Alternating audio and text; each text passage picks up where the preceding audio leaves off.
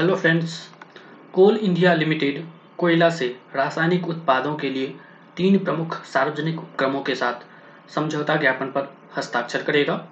चार भूतल कोयला गैसीकरण परियोजनाएँ की स्थापना 2030 तक 100 मिलियन टन गैसीकरण का लक्ष्य।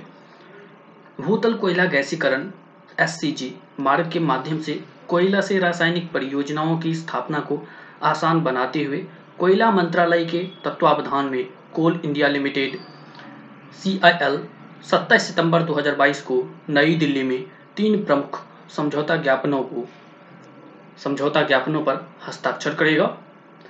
चार एससीजी परियोजनाओं की स्थापना के लिए सीआईएल देश के तीन अन्य प्रमुख PSU Bharat Heavy Electricals Limited भेल Indian Oil Corporation Limited IOCL और गेल इंडिया के साथ मिलकर काम करेगा। एससीजी मार्ग से कोयला को सिन गैस में परिवर्तित किया जाता है, जिसे बाद में मूल्यवर्धित रासायनों के डाउनस्ट्रीम उत्पादन के लिए संसाधित किया जा सकता है। अन्यथा इनका उत्पादन आयातित प्राकृतिक गैस या कच्चे तेल के माध्यम से किया जाता है। परिकल्पित अंतिम उत्पाद डाइमिथाइल ईथर, सिंथेटिक प्राकृतिक गैस और अमोनियम नाइट्रेट है। प्रस्तावित परियोजनाओं से विदेशी मुद्रा व्यय में कमी आएगी और प्रत्यक्ष और अप्रत्यक्ष रोज़गार के लगभग तेईस हज़ार अवसरों का सृजन होगा।